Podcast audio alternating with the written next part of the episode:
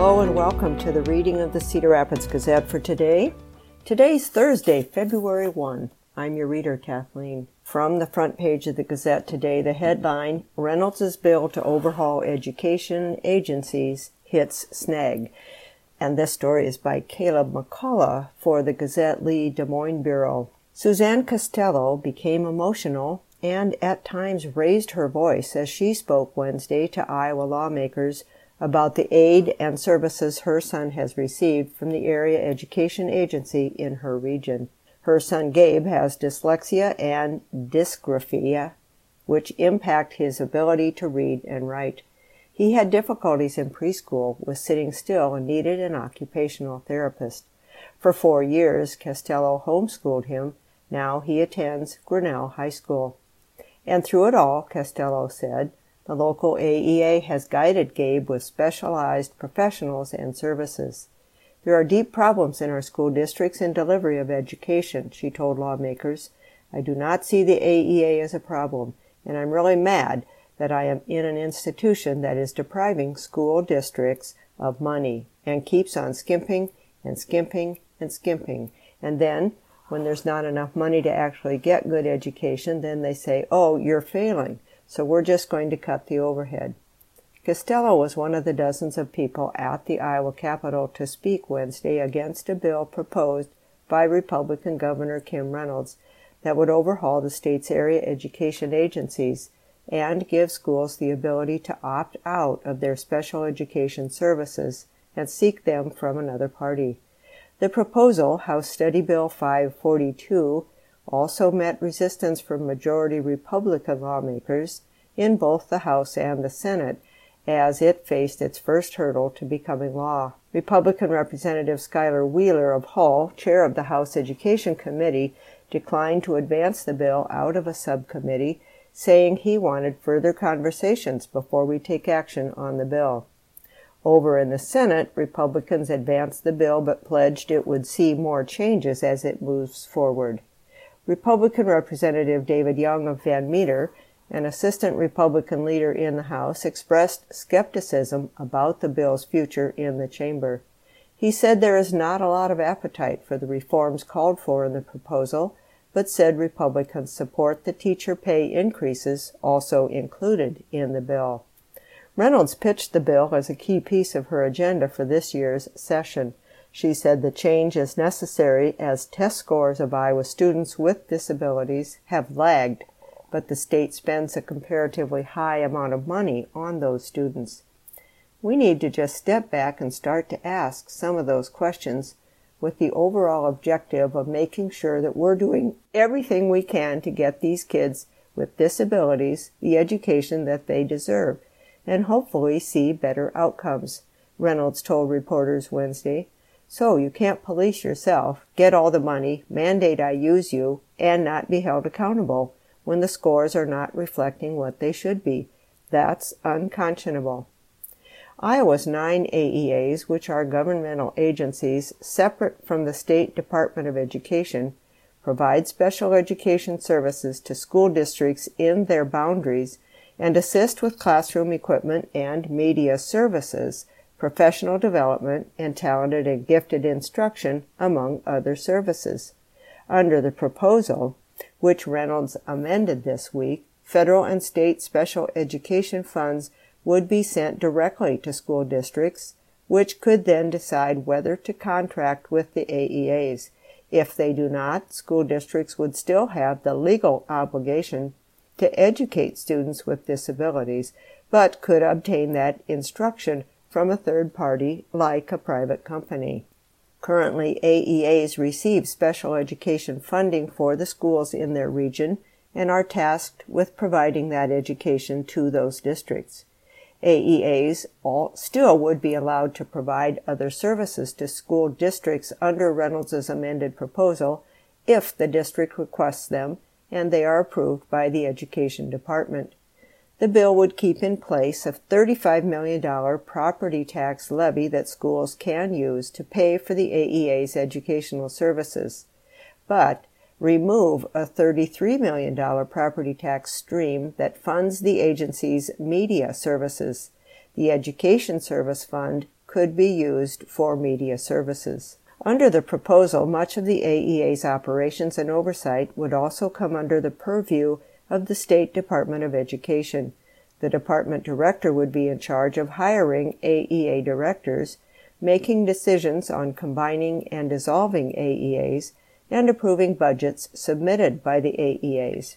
The bill also would create a special education division in the Department of Education and bring the employees in charge of oversight under the Department of Education. That change would lead to more than 200 AEA staff positions being cut, Reynolds said. The bill also includes a provision to increase the starting salary for teachers to $50,000. Teachers with at least 12 years of experience would be paid at least $62,000. Superintendents spoke both for and against the bill during subcommittee meetings some superintendents who backed the bill said they want to maintain control of the special ed dollars for their students, and they said they can provide those same services for a lower cost. Corey Seymour, su- superintendent of the Clear Creek Amana Community School District, said the Grantwood AEA, based in Cedar Rapids, has provided vital services, but he believes districts should be in charge of funding for their students with disabilities. Each district is different, and with control of our flow through funds, we will be able to create an individual education plan for our entire district, he said. If services are adequate and addresses the needs of our district, we will continue to use them. But others with smaller districts would not be able to provide the same level of services. Without absorbing the funding from all the schools in the district, they said, AEAs would not be able to pay for services needed by schools with less money. Brad Buck, the Waukee Community School District Superintendent and former Iowa Department of Education Director under Governor Terry Branstad, said the bill would hurt rural school districts and create winners and losers. There's no way this math works like it's being described, he told Senate lawmakers. I'm just telling you that. It's far from likely that larger districts will come out in better shape. excuse me, it's far more likely that larger districts will come out in better shape, and this bill will impact smaller and especially rural districts. After passing the Senate subcommittee, the bill is eligible for a vote in the full committee. The Republicans on that committee, though, cautioned that the bill would likely see a number of changes. Senator Ken Rozenboom, a Republican from Pella, chair of the Senate Education Committee, said he believes the AEAs need a tune up or probably a more major overhaul. It is unclear whether the bill will advance in the House. After February 16, any bill that is not reported out of committee is generally not eligible for further consideration. But I believe it's also widely acknowledged that we don't have all the answers in front of us today, Rozenboom said. I believe we need to continue the legislative process to find these answers. I'll roll up my sleeves and continue to find solutions that serve our children well. Democrats opposed the bill in both committees. They said the bill would consolidate too much power under the Department of Education and worried that the bill was written without input from stakeholders in the state. There is no flexibility in this bill, said Senator Molly Donahue, a Democrat from Cedar Rapids. It takes local control away from our schools and districts 133 times. If you're unhappy with the administrative costs, then deal with the administrative costs. Don't throw the whole baby out with the bathwater. And the article includes photos of several people who were present to discuss the options of the bill. Suzanne Costello of Kellogg uh, for what is pictured in one of the photos as she spoke during the Senate Education Subcommittee hearing. Also on the front page today, Mercy Iowa City officially becomes UI Healthcare downtown campus. This story by Vanessa Miller. Although the skywalk spanning Market Street connecting portions of the historic Mercy Hospital campus Wednesday morning still boasted that 150 year old name, and its teal and white colors, a sign along the street below announced Mercy's new owner and new name, University of Iowa Healthcare Downtown Campus. Sign and brand removal and replacement were among the changes underway on Wednesday, closing day for the hospital's $28 million sale to the UI, winning bidder of a bankruptcy auction for most of Mercy's assets. UIHC administrators also held meet and greets and celebratory events featuring UI mascot Herky, the University Cheer Squad, and therapy dogs.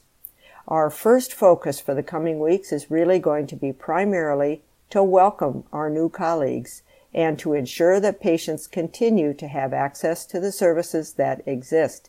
UIHC Vice President for Medical Affairs Denise Jamieson told reporters on Wednesday. Going forward in the coming weeks, we're going to be talking to community members. We're going to be talking to patients.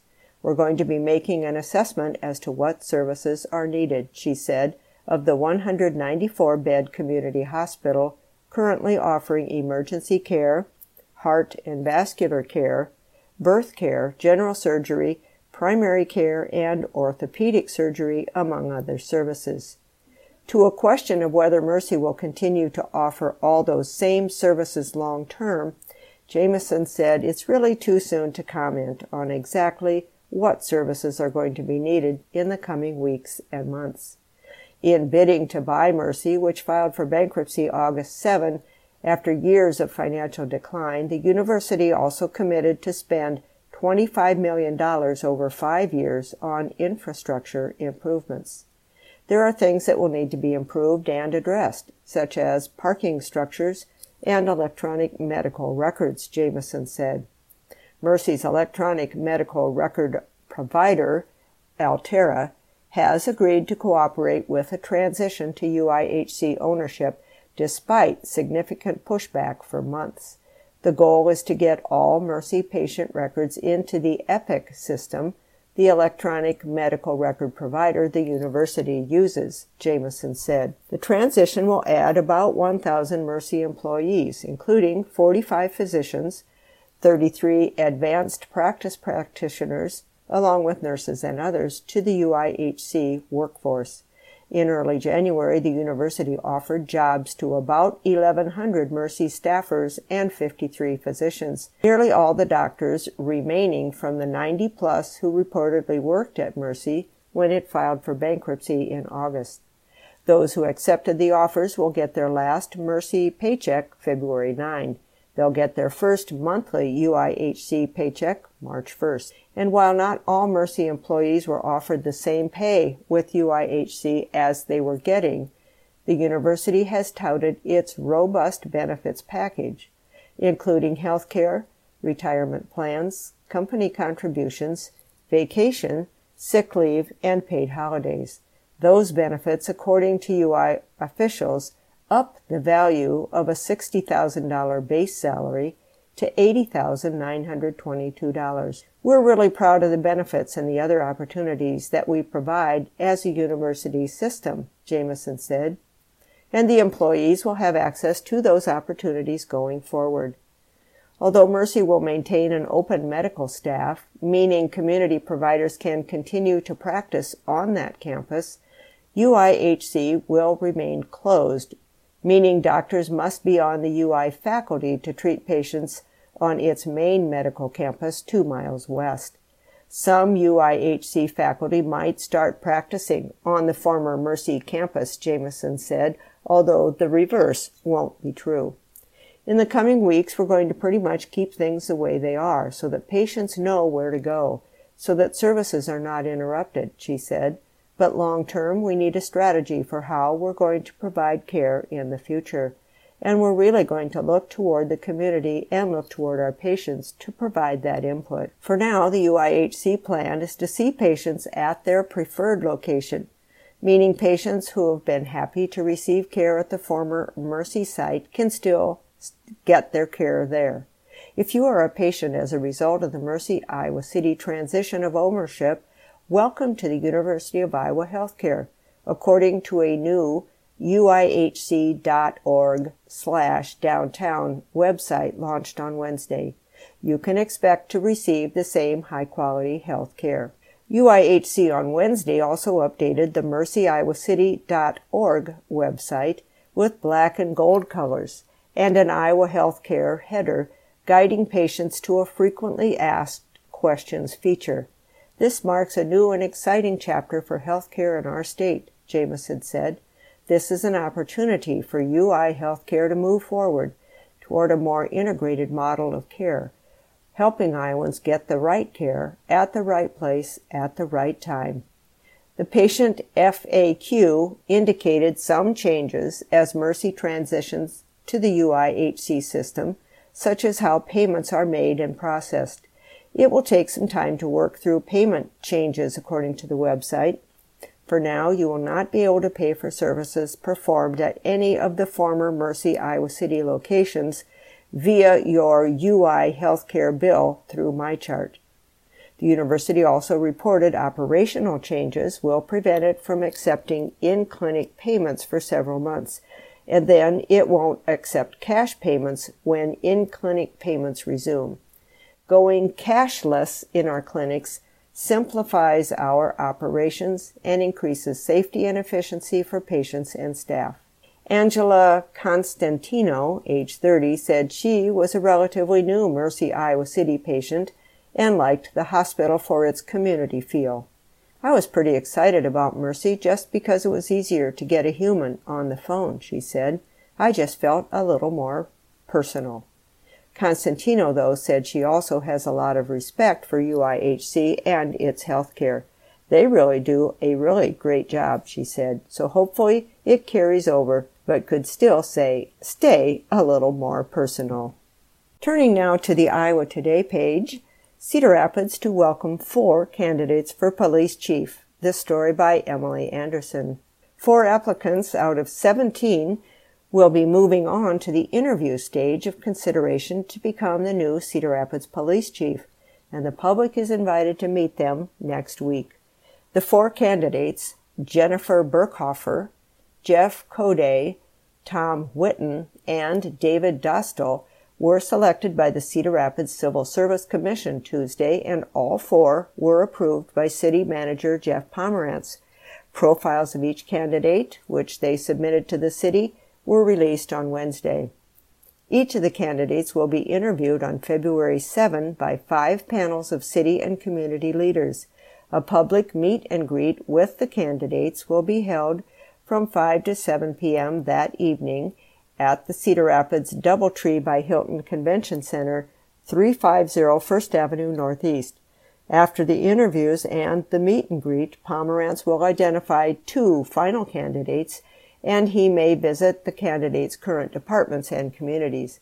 The final step will be Pomeranz's appointment of a chief with the advice and consent of the mayor and council. Jennifer Burkhofer. Burkhofer, an Iowa native, is a deputy sheriff at the Douglas County Sheriff's Office in Omaha, Nebraska.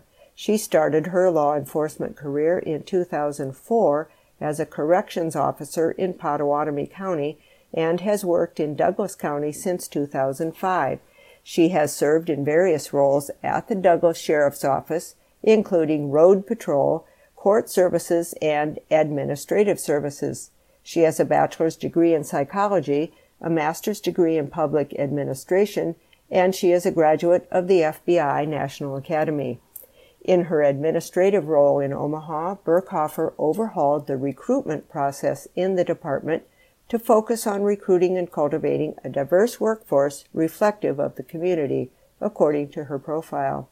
Jennifer's overall career has embodied a commitment to ensuring professional law enforcement services for the community while enhancing organizational effectiveness and fostering inclusivity within the law enforcement profession. Her profile reads Jeff Coday, Coday has spent 23 of his 27 years in law enforcement in the Las Vegas Metropolitan Police Department. He has served in several roles, including leading Northwest Area Command, Bureau Commander of Internal Affairs, and he currently leads the department's Traffic Bureau. He also has worked as a field training officer, property crimes investigator, narcotics investigator, field training sergeant, Advanced Officer Skills Training Sergeant, and Special Investigations Section Lieutenant. Before joining the Las Vegas department, Coday worked for the Springfield, Missouri Police Department. He has a bachelor's degree in biology, a master's degree in crisis and emergency management, and he is a graduate of the Northwestern University School of Police Staff and Command and the FBI National Academy. Captain Coday is committed to keeping the community safe and building trust in improving community relations through transparency and community engagement. His candidate profile reads Tom Whitten. Whitten has previously worked as a chief of police in three police departments Harlingen, Texas, Carlsbad, New Mexico, and DeWitt, Iowa, and is currently the chief deputy in the El Paso County Sheriff's Office in Texas. Before becoming a police chief, Whitten served as the U.S. Air, uh, served in the U.S. Air Force and worked at the El Paso, Texas Police Department. He retired in 2009. Whitten has achieved national accreditation for his current department and for the DeWitt Police Department.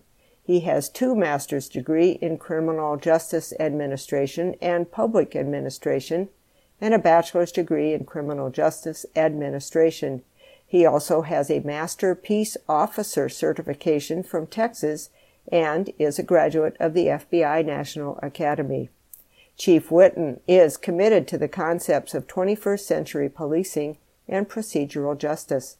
He also understands the importance of diversity, equity, and inclusion and has ensured his departments mirror the communities they serve. Whitten's profile states. David Dostal. Dostal is the only Cedar Rapids Police Department applicant to advance to this stage of the hiring process. He was born in Cedar Rapids and graduated from LaSalle High School in 1986. He started working in the Cedar Rapids Police Department in 1991 after graduating from Cornell College with a bachelor's degree in sociology. Dostal is a captain in the Administrative Operations Division of the Police Department, where he works with the Joint Communications Agency, the Records Division, Animal Care and Control, Buildings and Grounds and Training, including working with the Cedar Rapids Regional Academy. He has worked in several other roles, including the Special Response Team, Field Training Officer, Bicycle Patrol Officer and Instructor, Patrol Shift Supervisor, and Patrol Shift Commander. Dostal is a former member of the Xavier High School Board of Education and an active member in the St. Ludmila Catholic Parish. He and his wife Melissa have been married for 30 years. Their son Nolan is an officer in the Cedar Rapids Police Department. Turning now to the Insight page, Secure the Border or Help Trump's Campaign is the title of the guest editorial. This is a reprint from Wednesday's Los Angeles Times. For months, the encouragement of the Biden administration or excuse me, for months with the encouragement of the Biden administration, a bipartisan group of senators has been hammering out a compromise on new border security measures as part of a $110 billion supplemental spending bill that would also include aid for Ukraine in its defense against Russian aggression. Yet even before the agreement is unveiled, Donald Trump has denounced it, thundering, I'd rather have no bill than a bad bill. Speaker Mike Johnson, whose Republican House majority functions as an adjunct of Trump's presidential campaign, has suggested that if rumors about the measure are true, it is dead on arrival in that chamber. Trump's attempt to sabotage the agreement, even as it is still being negotiated, suggests that he cares less about border security than about being able to hammer Biden on the issue on the campaign trail. Trump acknowledged as much when he said last week in a statement that a border deal now would be another gift to the radical left Republic, or excuse me, Democrats. To their credit, senators are persevering in spite of Trump's meddling, and an agreement appears imminent. Senator James Lankford of Oklahoma, the lead Republican negotiator, defended the legislation, suggesting that some of his Republican colleagues misunderstood what it would do. Biden said that the bill would be the toughest and fairest set of reforms to secure the border we've ever had in our country.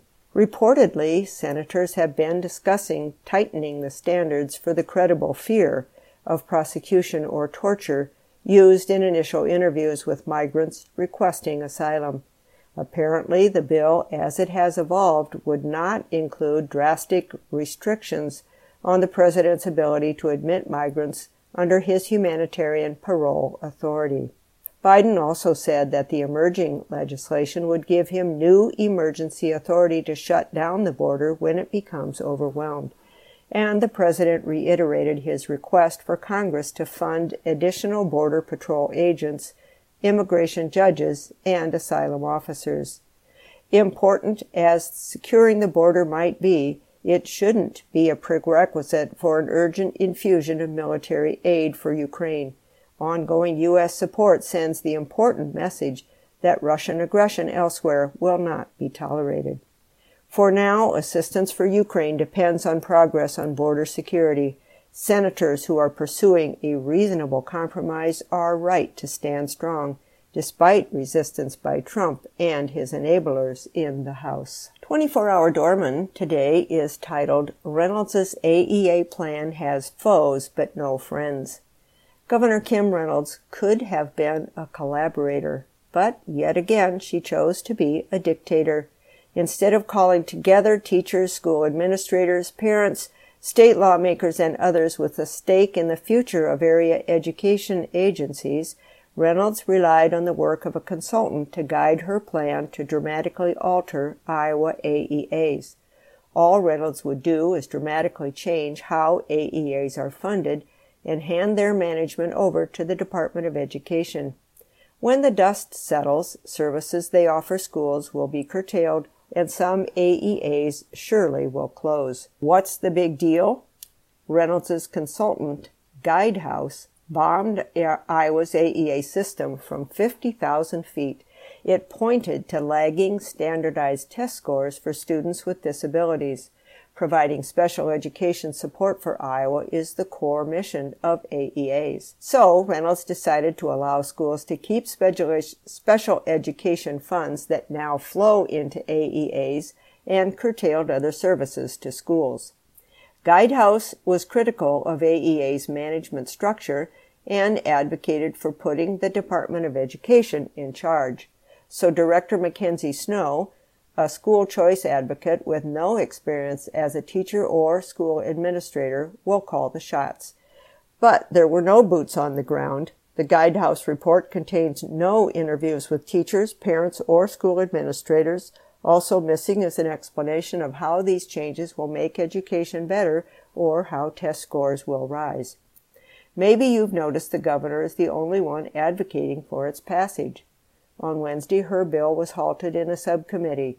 Meanwhile, thousands of Iowans have weighed in to oppose her plan. Who exactly is in favor of this? Not smaller school districts who will lose support and services if larger districts take their AEA money and run.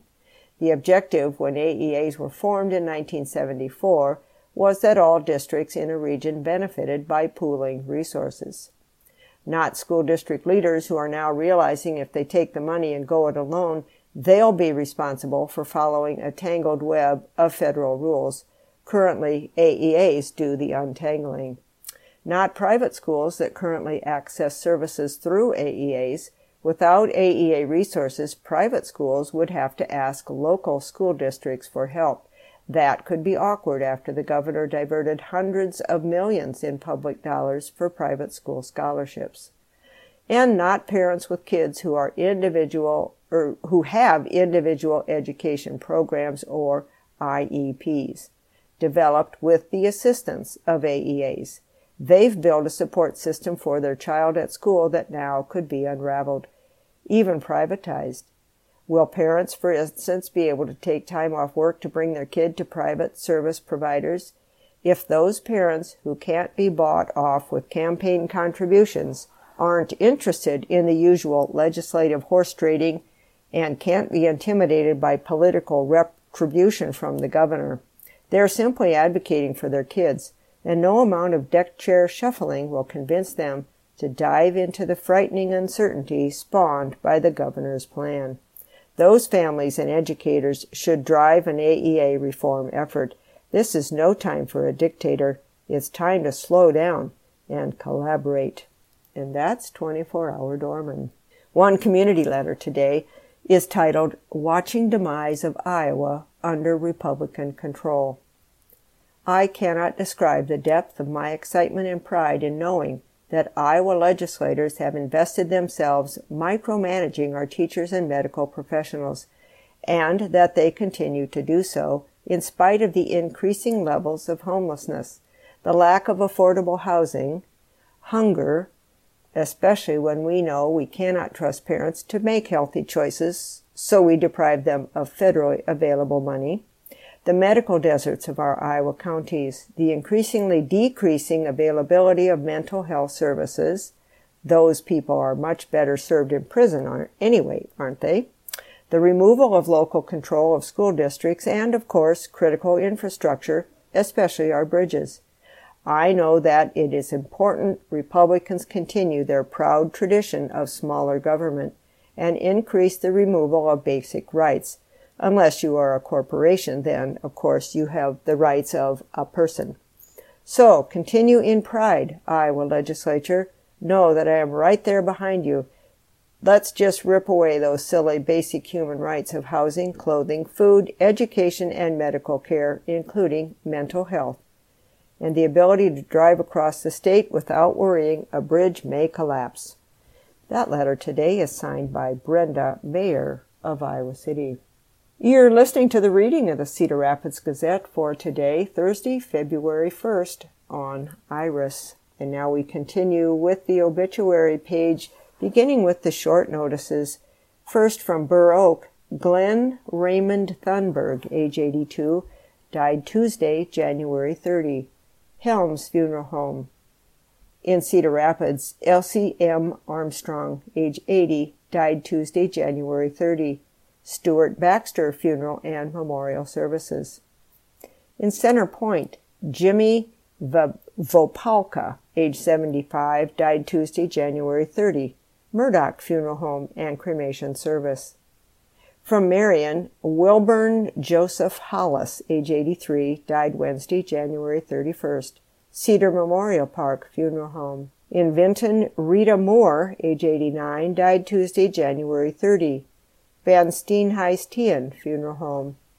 And in Williamsburg, Wilma Mary Harrell, age 98, died Tuesday, January 30. Powell Funeral Home is assisting. Turning now to the regular notices, first in Cedar Rapids, Thomas Eugene Meeker, age 85, died Tuesday, January 30 at Living Center West. Per Tom's request, there will be no service or visitation. Cedar Memorial Park Funeral Home is in charge of arrangements. Tom was born August 7, 1938, in Ottumwa, Iowa, the son of Clarence and Vera Jackson Meeker. He married Patricia S. Puckhaber on October 31, 1964, in Cedar Rapids, and retired from Rockwell Collins as a welder in 1995. From Franklin, Kentucky, Marion G. Marug, age 81, died Thursday, January 25th at her residence. Crafton Funeral Home is in charge of arrangements. A private service will be held at a later date. A native of Central City, Iowa, she was the daughter of the late Merton Wayne Dean and Neva Irene Henderson Dean. She was a cosmetologist and an employee at the Kendall Company for over 30 years. From Lisbon, Kenneth Wilkins, age 84, passed away with his family by his side on Monday, January 29. A visitation will be held from 4:30 to 6:30 p.m. on Monday, February 5 at Cedar Memorial Park Chapel Stateroom, Cedar Rapids. Kenny was a loving husband and proud father. In lieu of flowers, please direct memorial contributions to St. Luke's Foundation with designation to the Inpatient Hospice Unit Condolences can be directed to the family at cedarmemorial.com under obituaries. From Cedar Rapids, Julie Ann Ryan, age 75, passed away Sunday, January 28th at St. Luke's Hospital. Celebration of Life gathering will be from 2 to 5 p.m. on Saturday, February 10th at the Brosh Chapel in the Ava Center, located at 2121 Bowling Street Southwest. The family asks that everyone attending please wear casual attire. Julie was born July 24, 1948, in Postville, the daughter of Lynn and Lillian Russell Winters. She graduated from Waukon High School, the class of 1966. In lieu of flowers, memorials may be directed to the family and online condolences expressed at broshchapel.com. From Mason City, John, known as Jack Victor Cookman, 95, passed away Friday, January 26th, with his family by his side. A visitation will be held on Saturday, February 3rd at the Cedar Memorial Park Funeral Home from 9:30 a.m. until service time at 11 a.m. with the certified celebrant Dr. James Coyle officiating. The celebration of life for Jack is being planned for his Mason City family at a later date. Jack was born on September 26, 1928 to Victor and Alice Wolski Cookman in Mason City. Donations may be directed to the Mason City High School Athletic Hall of Fame in Jack Cookman's honor. From Cedar Rapids, Gloria Louise Eels, age 86, passed away Friday, January 26th at Cottage Grove Place in Cedar Rapids. Gloria was born on August 3, 1937, to Norval and Shirley Meeker Eels. She completed her master's degree in education at the University of Iowa and taught history in the Cedar Rapids School District for over 30 years before retiring from Washington High School. She was an active member of St. Paul's Methodist in Cedar Rapids. Memorials may be made to Cedar Rapids Hospice, and online condolences are welcome at iowacremation.com. And lastly, from Cedar Rapids, Dennis Charles Bradley, age 85, passed away Wednesday, January 31st. He was a beloved husband, father, grandfather, and great grandfather. The family will host a celebration of life on Saturday, February 3 at Salem United Methodist Church, 3715 33rd Avenue Southwest at 1 p.m. with the Reverend Stacia Fine and Matt German presiding. Visitation will be held one hour prior to the service. Teahen Funeral Home is caring for Dennis and his family. Dennis was born July 28, 1938, graduated from Roosevelt High School in 1956, and went on to serve for two years in the United States Navy. Memorials are suggested to Unity Point Hospice, St. Luke's Hospital, Cedar Rapids. Online condolences can be left at tnfuneralhome.com. Turning now to the sports page, Girls Wrestling is the headline story Plenty of Excellence storyline for State Tourney. This story by Riley Cole.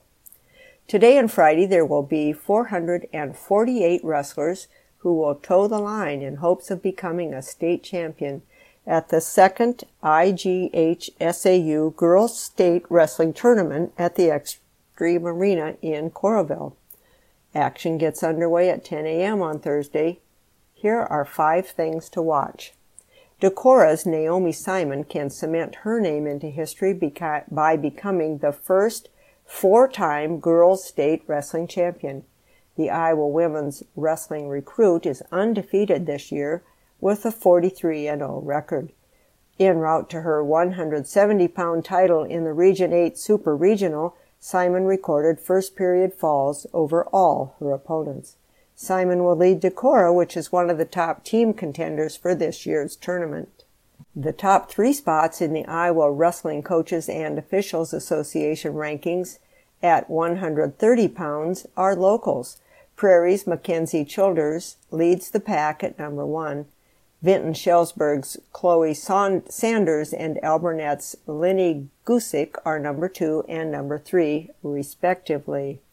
Childers was Prairie's lone super regional champion in Region 5, recording first period pins in all her matches.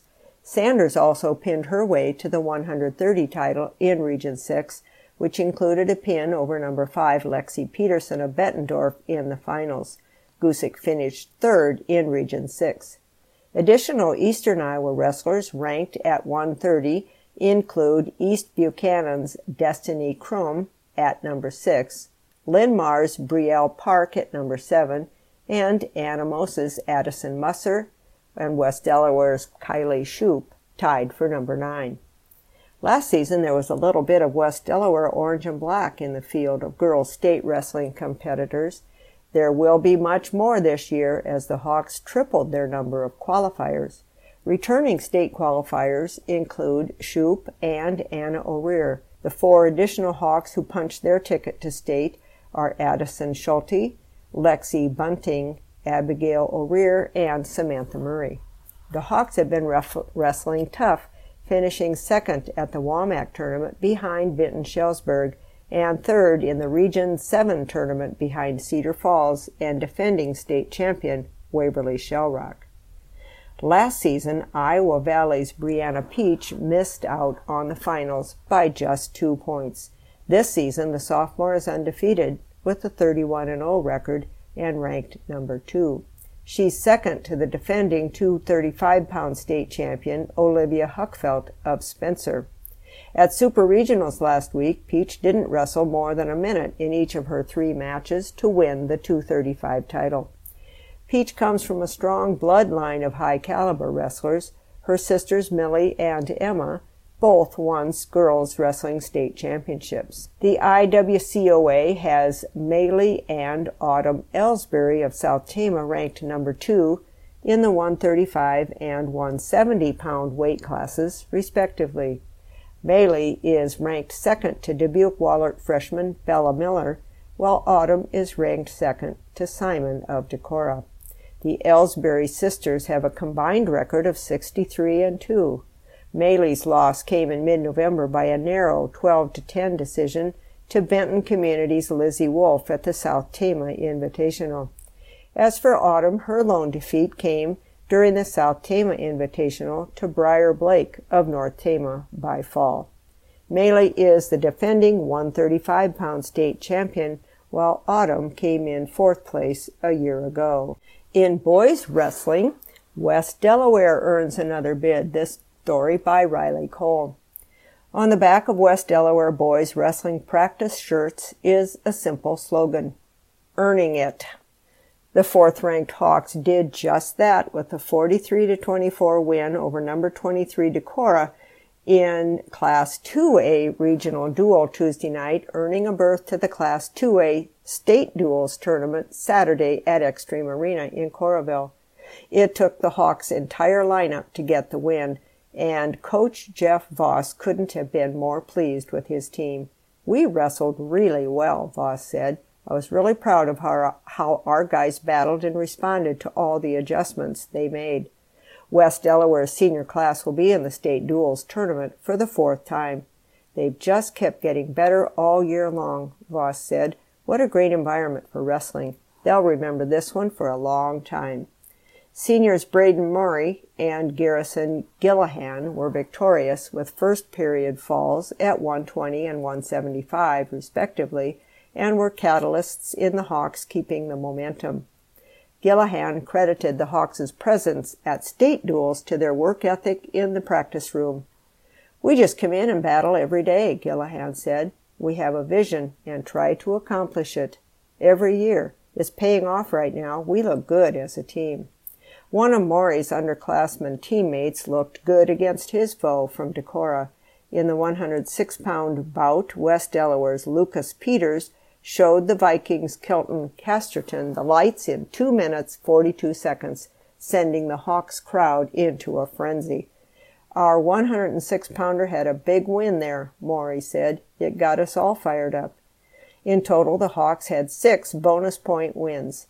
Brent Yankovic at 190 and Ryan Hilby at 150 also won by fall, and Liam Weber had a 12 to 3 major at 157.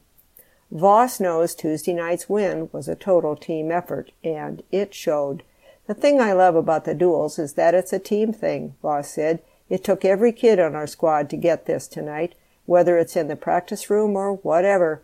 They are all giving great effort. They deserve this. With a short turnaround to Saturday, Gillahan knows work can still be done. We have to all step up and work our way to victories, Gillahan said. We need to keep getting bonus points to help us succeed. Decorah defeated 13th ranked Benton Community 46 to 24 in the opening round on Tuesday. In sports of area interest for today, again it is the state championships at Xtream Arena in Coralville for girls wrestling. In high school bowling, Linn-Mar is at Washington at the Lancer Lanes at 3 p.m. Turning now to the hoopla section, Tamales and Tequila is the title of this article by Elijah Decious. With 31 Mexican restaurants in the city of Cedar Rapids alone, authenticity is one of the biggest qualifiers guiding many diners to choose their favorite for traditional street food or hybrid entrees. But one restaurateur is standing out from the crowd by turning the tables, telling the people who love her food the most to make it themselves. Rio Burrito's new workshop for tamales and tequila, introduced in January, is letting diners take their cultural appreciation to the next level by giving them some skin in the game. With just a handful of ingredients, Mexican food lovers are finding out just how much labor goes into the dishes they love most. For $24, you can buy a dozen tamales from owner Phoebe Rios, who spends an entire day making roughly 500 tamales each time she accepts orders. For about the same price, you can learn how to make them, take a half a dozen home, have a few drinks, and make a few friends along the way. The class takes two hours, just enough time to give a taste of what it takes to make the dish traditionally eaten for breakfast in Mexico. I wanted to educate people on how to make sure they understand it's a labor of love, Rios said. Every generation is different, but I feel like people are becoming more accepting, wanting to know more. Before, it was something they didn't give a second thought. Now they're intrigued about the processes that lend authenticity to their favorite foods. For its introduction, students first learn an important lesson in authenticity for any culture. Rarely is there only one way to make something across an entire diverse country.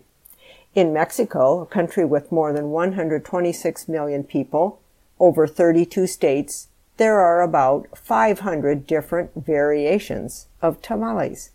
A tamal or tamal in every corner of the country is going to taste differently based on the source of the corn used in masa, the corn flour dough that makes the base. Phoebe Rios, who grew up in Chicago, channels her street food focus through a northern Mexico heritage. Today, many Mexicans and Americans use a commercially produced type of corn flour mix. Rios prefers a type that technically is used for tortillas more than tamales. It's less coarse and easier to cook. A bag of corn husks are passed around the room for a smell. The dried husks have a unique, pungent smell, adjacent to vinegar, from the preservative used to keep them in storage. Another part of the laborious process is removing that smell by soaking them in hot water. If you come across a hair from corn tassels or corn silk, brush it off. And if you spot a corn moth, just shake it off before cleaning in hot water, she said. They're harmless. Next, those making tamales learn a lesson in tactile sensitivity by deciphering which side the corn husk is more smooth. The smooth side serves as the interior of the tamal.